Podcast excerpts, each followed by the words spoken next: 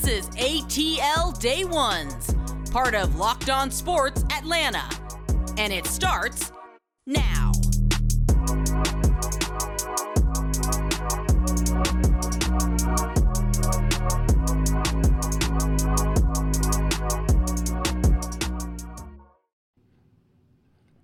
It is ATL Day Ones with Jarvis and Tenitra. Sorry, I was get, I was I was digging the the intro music. Well, we want to welcome. yeah, I'm just getting, getting bobbing my head a little bit. I'm about to start freestyling, but I don't think people are ready for that just yet. Um, they they haven't got. I don't think they know me like that. T. You know me like that, but I don't think they know me like that just yet. We'll get there. We'll get there. Trust me. Um, I want to welcome you into ATL Day Ones with Jarvis and T. Also, you know, we, you know, you guys been rocking with us and getting, you know, and just doing everything that we asked you to do. So we want to say thank you for making ATL, ATL Day Ones your first listen of the day. And remember, we are free and available wherever you download your podcast. And make sure, please make sure leave us a five star review. Good lord, so everybody else can find out about us and they can tell a friend to tell a friend to tell a friend. We got a lot of good stuff on board for today. I know I say it every day, but I mean it every time I say it, and I'm gonna continue to say it. So, uh, we're gonna start off with the Atlanta Falcons. They went seven and ten last year, but is it possible they could be better and have a worse record? Whew, that might make your head blow off. And the Georgia Bulldogs do they really need Arch Manning? And in for the culture, man, these NBA playoffs, man. All I gotta say is, but before we get there, the Atlanta Falcons, like I mentioned earlier, they went seven to ten, and you know they've added a lot of guys to this roster. You know, yeah. Terry Fontenot and Arthur Smith have talked about they like guys that have chip on their shoulders with something to prove, and so it seems like they're trying to really establish the culture. So I, I think the main thing for me though, T, is mm-hmm. when you're trying to establish a culture, that means you got to get rid of some folks, right? Yeah. You kind of got to move some things around and get your guys in the building. So with that being said, they may mm-hmm. take a hit, you know, on, on that win loss record. Yeah. Is it possible that they could be better? You know, and, and, have a worse record? Do you think that even possible? Let me say that much. Let me ask you that. Yeah, I absolutely loved when you posed this question to me today because I do believe that you can be better even if it doesn't show in the win loss column. So, what might that look like, for example? Well, anything would be an improvement over what 18 sacks last year as a collective. Yes, Lord. Okay, so if mm-hmm. you get into the 25 range of sacks, if you will, or even we have a double digit sack person. I'm just gonna say yes. Person. yes. There we go. Yeah, sack person. Yeah. Sack specialist. If we yes. have that, that would sack be specialist. Yeah, I know you could have gone somewhere. At this point, they need ten on this roster for real, for real. So that would be an improvement, right? Yes. Or mm. if mm-hmm. you had, and again, I know this is kind of big picture or just you know kind of throwing something out there like in the ethos that may not be a possibility. But at this point, even a thousand yard rusher. When is the last time you had a thousand yard back for the Falcons? That might be an improvement. Why? Because that would show you that you're now in position to have a fully functioning offense and not rely so much on your passing game, which should set you up for better success next year. Because again, Jarvis, we're not just taking the 2022 season in like this uh, and putting it sort of on its own shelf, if you will. I think you have to look at it in terms of, by definition, and look, Jarvis and I by no means are about giving out trophies and just saying, hey, good job. Now, that, that's not what the show is about. That's not what these people are about. However, there are times when you can see a line of demarcation that tells you you were better than you were last year, that puts you in position to be even better next year. And those are two maybe low hanging fruit areas that I see that could make them better, even if the record doesn't dictate. Because remember, just like we talked about on our Tuesday episode, as far as the paper goes right now, that's all we have is what's on paper. Last year's, you're looking at the strength of schedule and doing a compar- comparison contrast to last year versus this year, and that might actually dictate fewer wins. No doubt about it, and and also another thing factor that I, I believe that is going to add to that being better, like you talked about being better for next year. Mm-hmm. And if this 2022 draft class which is, has brought in a lot of excitement. A lot of, like you said, a lot of these guys have very similar mindsets, right? Mm-hmm. You know, that chip on the shoulder, something to prove.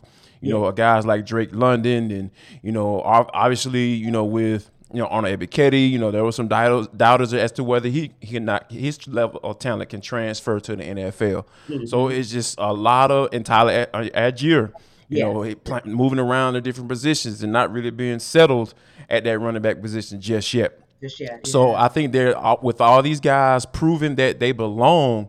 Mm-hmm. If you see that on the field this year, I think this is uh, it's gonna make them look better, tr- tremendously better. Let me say that, you know, because like you said, if you got an AK out there, that's not a good word to use, on Ebiketie, um, to, you know, be in a space where he gets seven, eight sacks. You yeah. see DeAngelo Malone get five or six sacks.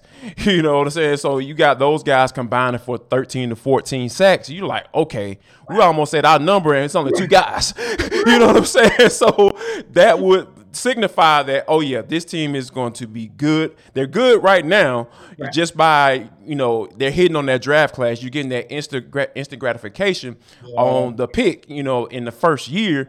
And, and i think if you see that you're going to say okay this team is better but they might not win more games but they're, they're definitely better. All right t now mm-hmm. we've had a lot of conversations about you know Deion Jones or as to whether or not he's going to be on the roster Yes. Uh, is he going to get traded? Are they going to cut him? Mm-hmm. Are, are they worried about the salary cap implications? And it seems like this year they don't give a crap about it. Like it is what it is. You know, yeah. we're gonna take our licks uh, this year yeah. and lick our wounds and come back next year. We'll be ready to roll. So, but with the news of Deion Jones being out for the offseason because he had a, um, a procedure um, to clean up his shoulder and everything like that, so he's going to be out for um, you know, for the offseason. Mm-hmm. Question now is, are you going to be able to trade him now? Does he have any yeah. trade value whatsoever? And on the other side of that, if you're going to cut him, don't you have to wait until he's actually semi healthy before you do that? you know what I mean? So I, I, think I think this is I think this is going to speed up the process. I think the Falcons are already there as far as him being moved off this roster, but I think this is going to speed up the process. It very well may. And it's interesting because one of the things I pointed out, and sometimes, hey, we're human, so we have blind spots, if you will. But most Indeed. of us scratched our head at the end of last season, even though Deion Jones kind of trended up at the end of the season. But when the season was done, most of us scratched our head wondering, what in the world happened? Because right. that wasn't Debo that we had all come to know and love as far as his ferocity and his just his ability to just get after it. So now you fast forward and there's a little cleaning out of, you know, that shoulder with some off-season surgery and it's like, hmm, maybe possibly that could have been a part of it. But then you go back to a report that came out that we talked about from Jeff Schultz at the Athletic about the viability or lack thereof of Deebo being a contributor or adding something for the Falcons on and off the field, and that it's inevitable that he was going to be moved. So I said, wow, this goes back to what we talked about yesterday. And whether that's not just a possibility or a probability, this might complicate things ever so slightly. You never know. You, you really never know because only they know kind of what they've been working as far as, you know, backdoor deals, if you will. Mm-hmm. But I think, like we said yesterday as well, it would make it that much more intriguing to the possibility of this team uh, going uh, having like someone like a Rashaan Evans being there as a veteran to help that linebacker core along. Yeah, it's it's it's it's going to be really interesting because, like you said, we saw the we saw the red flags, right? You know, all the signing of the inside linebackers. A guy you talked about yesterday, as far as thinking him possibly coming in and making a big impact in his first year, Rashaan Evans. Yeah. like I said, he's been in the Dean Pees' defense before. So, mm-hmm. you know, all of those guys and then what they already had on the roster as right. far as inside linebacker. You drafted the inside linebacker in the second round. So it's just it was just too many too many uh, droppings be, yeah. leading us to the cheese, right? You know, so now the cheese has come out, and, and, and you know, it's it just kind of like, okay, all right, this is what it was. This is what yeah. this is how it's going down. This is what they were preparing for. You knew they were preparing for something. You didn't know exactly what. And I think you know the news of Deion Jones having that procedure. This is this is the cheese, and this is what they were preparing themselves for. Now, the Braves are preparing themselves for a back-to-back wins. Like they got they got it done last night. They had two consecutive wins. T like, are, are we are we talking about a win streak? The Braves win eight to four last night. Austin Riley hitting home runs. Dansby hitting home runs. Like he's just out here balling. Our boy William Contreras doing his yeah. thing. Like, like is this? I know we've asked this question uh, so many times, but is this is this it? Is this finally it? You know what the it is. I ain't got it. I don't even have to say it. You don't have to say it, right? right. you know, we get excited. And the one thing that we we never give credit to the Braves for is the fact that they don't have like a three game losing streak, right? Right. But nor did they have a three game win streak. So we hope right. to get, exactly, yeah. we hope to get on that side of it tonight with, with this win in, in this uh, series finale. But boy, oh boy, last night you really had to love what you saw in every instance, except of course Charlie Morton, a little bit of a, a, rough outing for him. But other than Charlie Morton, I don't even want to get parked there, Jarvis, because there was mm-hmm. way too much to see that was positive. Everything from right. said, Austin Riley, William Contreras, and one guy that we may kind of overlook because maybe it's been that quiet consistency. But when you're having a three for four night, one of those is a home run, and you are still out there being a showing your gold glove candidate status every night, we should give flowers to Dansby Swanson. Because yes. it just keep i mean the consistency is just there. And then one more person and we know we could probably talk about him a little bit tomorrow because we're going to see maybe uh, he returns maybe if he switches his places in terms of where he is with the pitching staff as the braves approach this uh, marlins series this weekend darn spencer strider Good lord. Spencer Strider. Two and two thirds, no in, no hits, no, no score, no runs, five strikeouts, just making cats look like they some uh, little leaguers out there when it's trying to swing at that pitch and catch up to them. But like another little nugget from for Dansby Swanson though, last ten games, T, mm-hmm.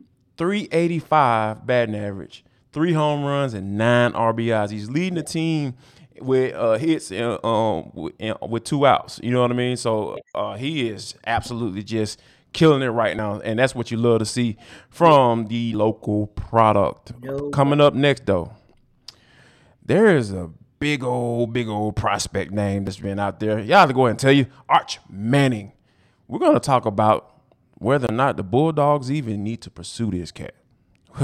That's next on ATL Day Ones with Jarvis and Tenitra, part of Locked On Sports at no, Welcome back to ATL Day Ones. I am Tenitra Batiste. This is Jarvis Davis, and we are so excited that you decided to stop by and rock with us again today. Also excited that you are rocking with this whole Locked On Sports Atlanta network because we are over 1,400 subscribers, and we are truly grateful for it. And we're also grateful when you guys go to YouTube and subscribe, like, or follow us and leave comments, as well as when you go to wherever you download your podcasts and check us out and leave us a five star rating. That always means the world to us. And speaking of five star, there is a five star, heavily touted, super five star. Exactly. if there was above a five star, dude would be that. And we are talking about, of course, Arch Manning, who every university in this country has been after since Ben. We're just going to say it like that since yeah. Ben.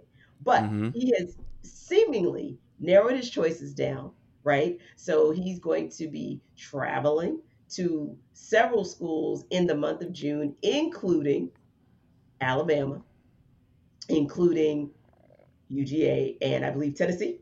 Texas, so, Texas, Texas, yep. excuse me. Yep. Mm-hmm got to get your T's right and keep your T's right. So yeah, so you, will be traveling to Austin, Athens, and Tuscaloosa in the coming weeks. But we are here to talk about his trip to Athens and whether or not that is something that actually Georgia needs to do. Now we always talk about the fact that Jarvis, there are there, you you can never have enough people uh, players in the room, right? At certain right. positions, be that right. the running back room, for example, sometimes the DB room, for example, mm-hmm. quarterback room, sometimes. But let's talk about the fact that George, Georgia has an embarrassment, an embarrassment of riches when it comes not just to this year, but when it comes to the class coming in next year. So, Jarvis, is this still viable when you know what your quarterback room looks like to still go after the number one recruit in the country?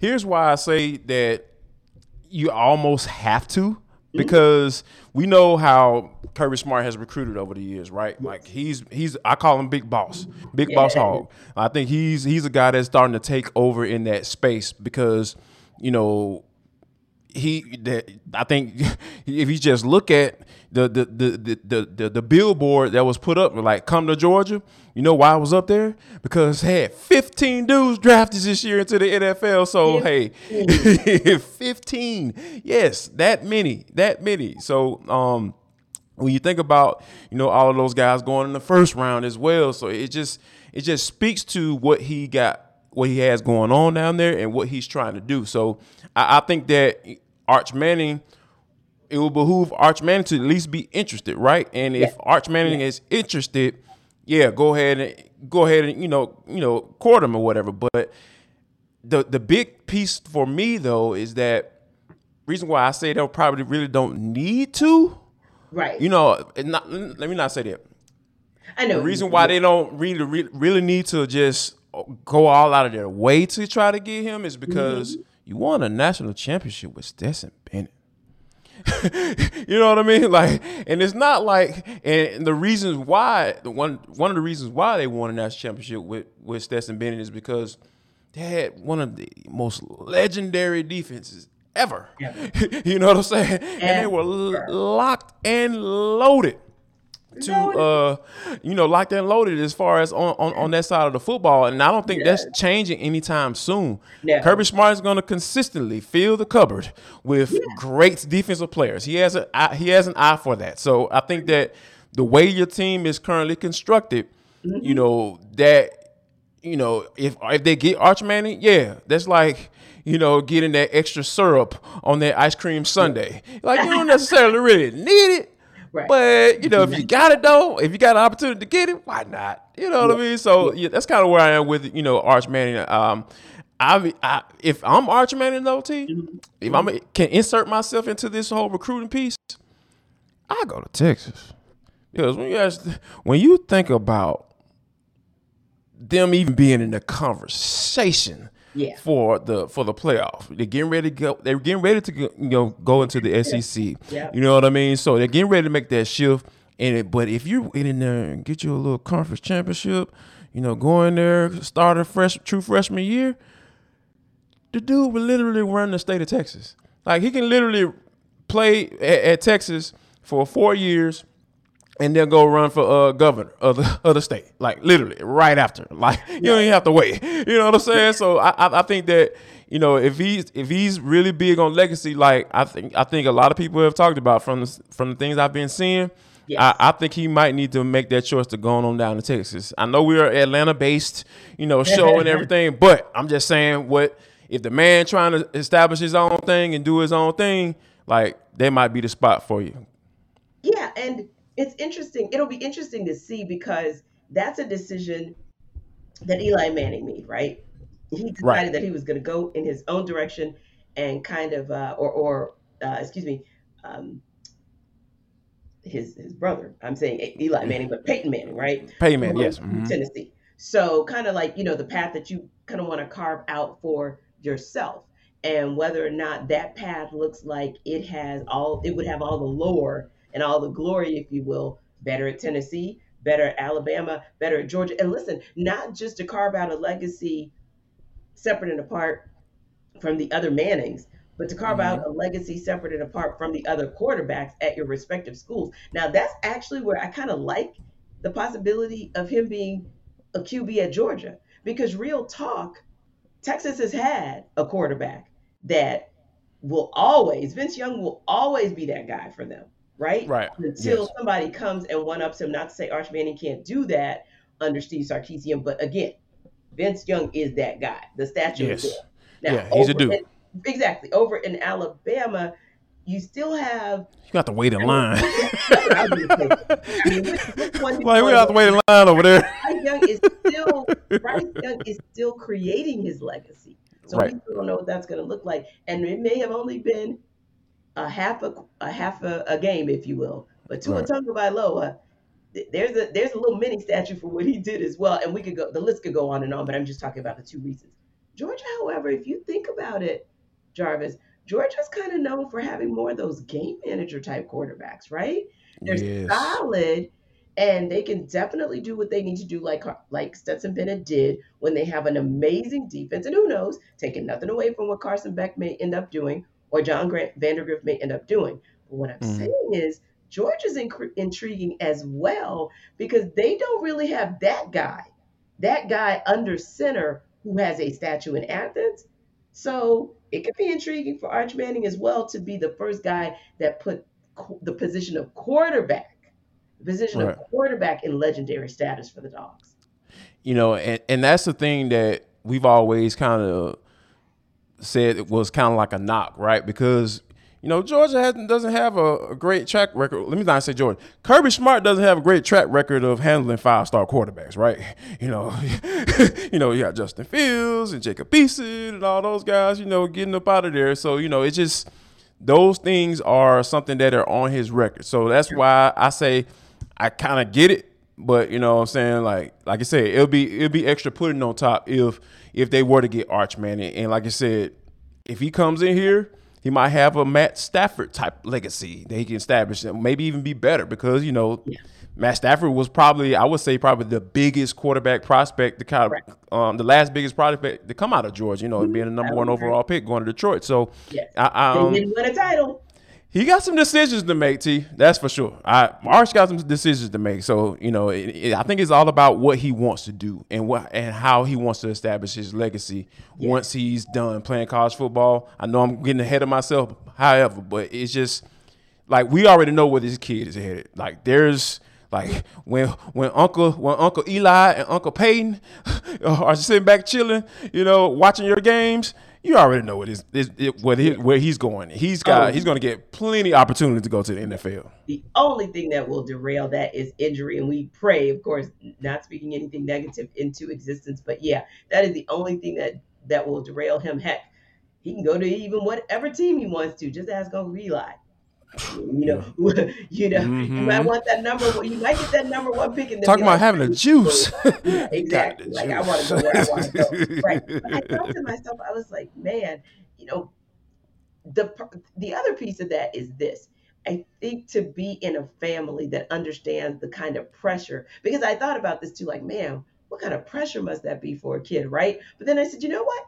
Not bad because you have a family two generations in now, right? Because yeah. Archie Manning saw this in a different way, of course, pre social media, pre internet, pre all of that. But still, there was a lot of pressure on him because of all that he was able to bring to the table. And how do you manage through being on or part of a losing franchise like the Saints and never really mm-hmm. get to see your full potential and then you know get to the Vikings but it's on the other side of your career so to speak and how do you manage through all of those expectations and then of course you know his dad and understanding right. when you get unfortunately diagnosed with a some a, basically a condition that ends your career right. and you don't have a choice in the matter how do you manage through adversity and then of course your uncle Peyton with all the pressure on him of not being able to win the big one, not being able to win the championship, not being able to get the Heisman,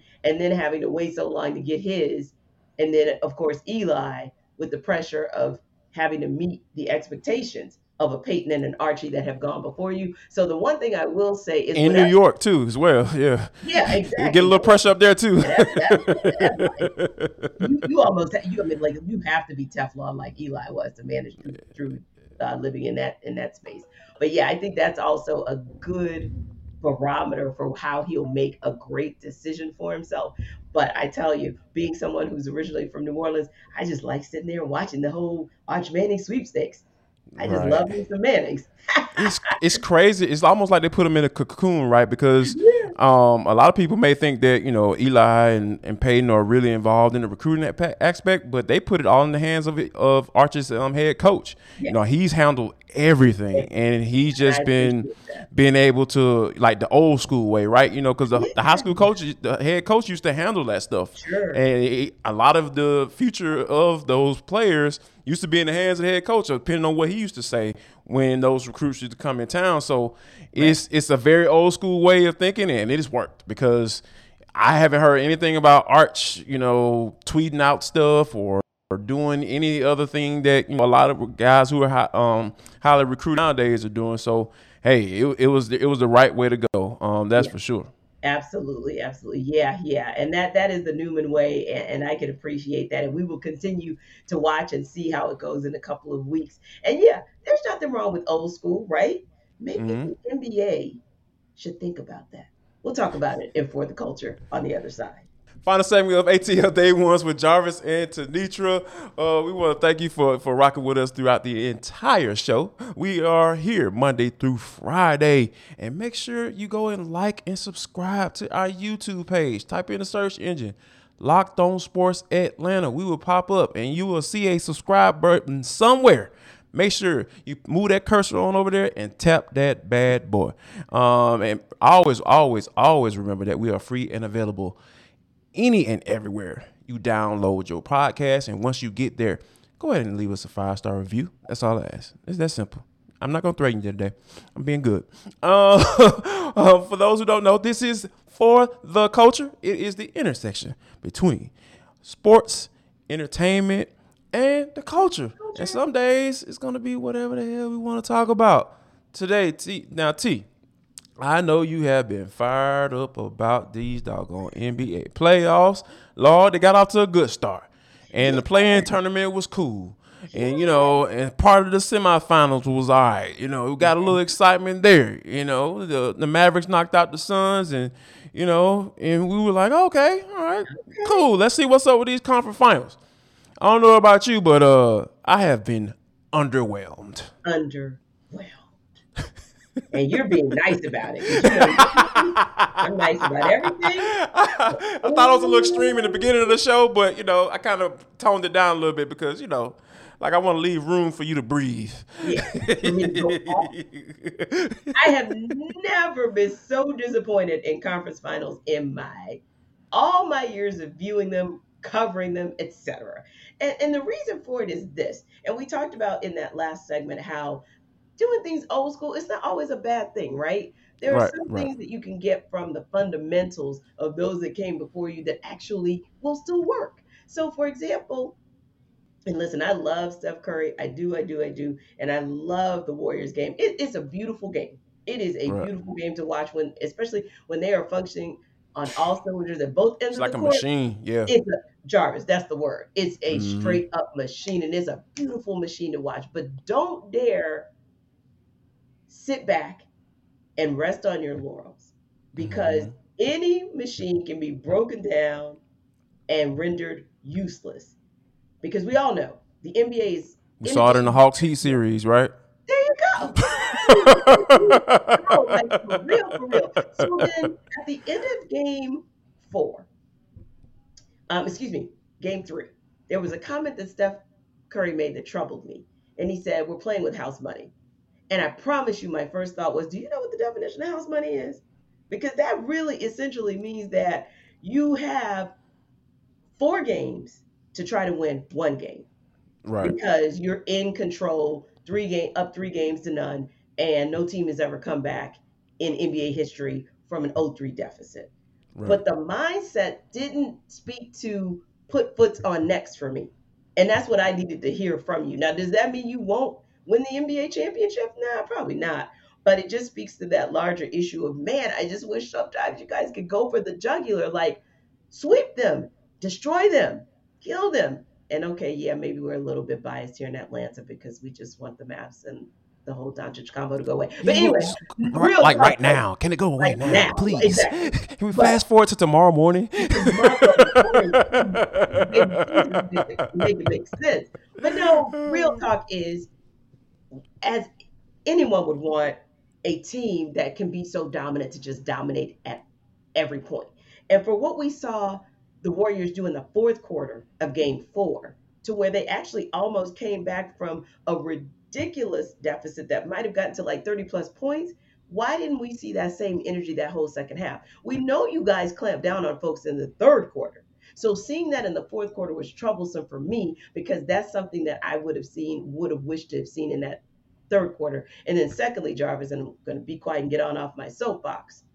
I watched game five of Celtics Heat, which actually may have been my favorite game of the mm-hmm. entire mm-hmm. conference finals so far, because at mm-hmm. least for the first half, they showed us the competition that we were missing. And some may say, oh my God, it was abysmal offense. No, it wasn't. It was excellent defense on both right. parts of both teams. And then unfortunately for the Heat, the injuries just kind of caught up to them where Jimmy Butler couldn't be Jimmy Butler, Kyle Lowry couldn't be Kyle Lowry, and then it just kind of goes downhill from there because the Celtics aren't nearly as injured and they have more weapons to replace their players who aren't at 100%.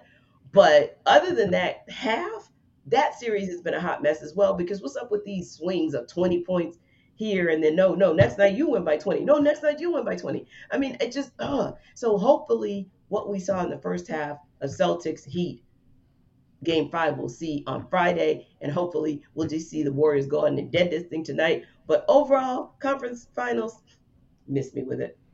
Yeah, you know what? I, th- I think at the end of the day, we just want to see, see people do what they're supposed to do, right? Yeah. Like we know the Warriors are more experienced. We know they're a better team overall. They're deep. They got cats like Jordan Poole and Kevin Looney out here balling. You know what I'm saying? So like, you're supposed to be putting these boys dead in the water. Like outside of Luka, I know you got. You know, some people may say Spencer Dinwiddie. Hey, yeah, yeah, yeah, yeah.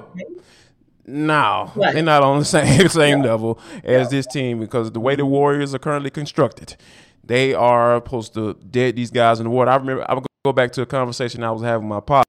It was in the first round of playoffs, and my pops, you know, he loves him some sports, and he asked me, he was like, "Who you got going to the finals?" And I was just like, "Golden State and Boston," because the way Jayson Tatum was playing and just looked like he was just growing up in front of our eyes and becoming that guy, or that yeah. dude, that all NBA dude that he is now. Mm-hmm. And you know, you saw the Warriors and how they were coming together, and I was just like, yes. yeah, got to be Warrior and Celtics. We're gonna get there, but I just don't necessarily like the path how we got there. You know what I'm saying? Because like I want them to do, I want them to sweep the Mavericks because that's what you're supposed to yeah. do. I want the Celtics to go ahead and take the Miami Heat out of their misery because that's what you're supposed to do. Yeah. You know, you got a broken down Kyle Lowry who is a shell of himself right now. You got banged up Jimmy Butler. So all of those storylines that equals take them out of their misery and, and, and go ahead and do what you're supposed to do. And they're just not doing it right now. Yeah, and it is disappointing. And you never know, Jarvis, as series extend longer than they have to on the side of the Warriors, you never know who might go down, right? So right. that's another piece there. Go ahead and end this thing so that you guys can get the rest that you need and reset and get ready for the NBA finals. And even on the other side for the Celtics and Heat, should it be the Celtics, then you guys want to get some extended days of rest as well because low key, Marcus Smart has been in and out of the lineup.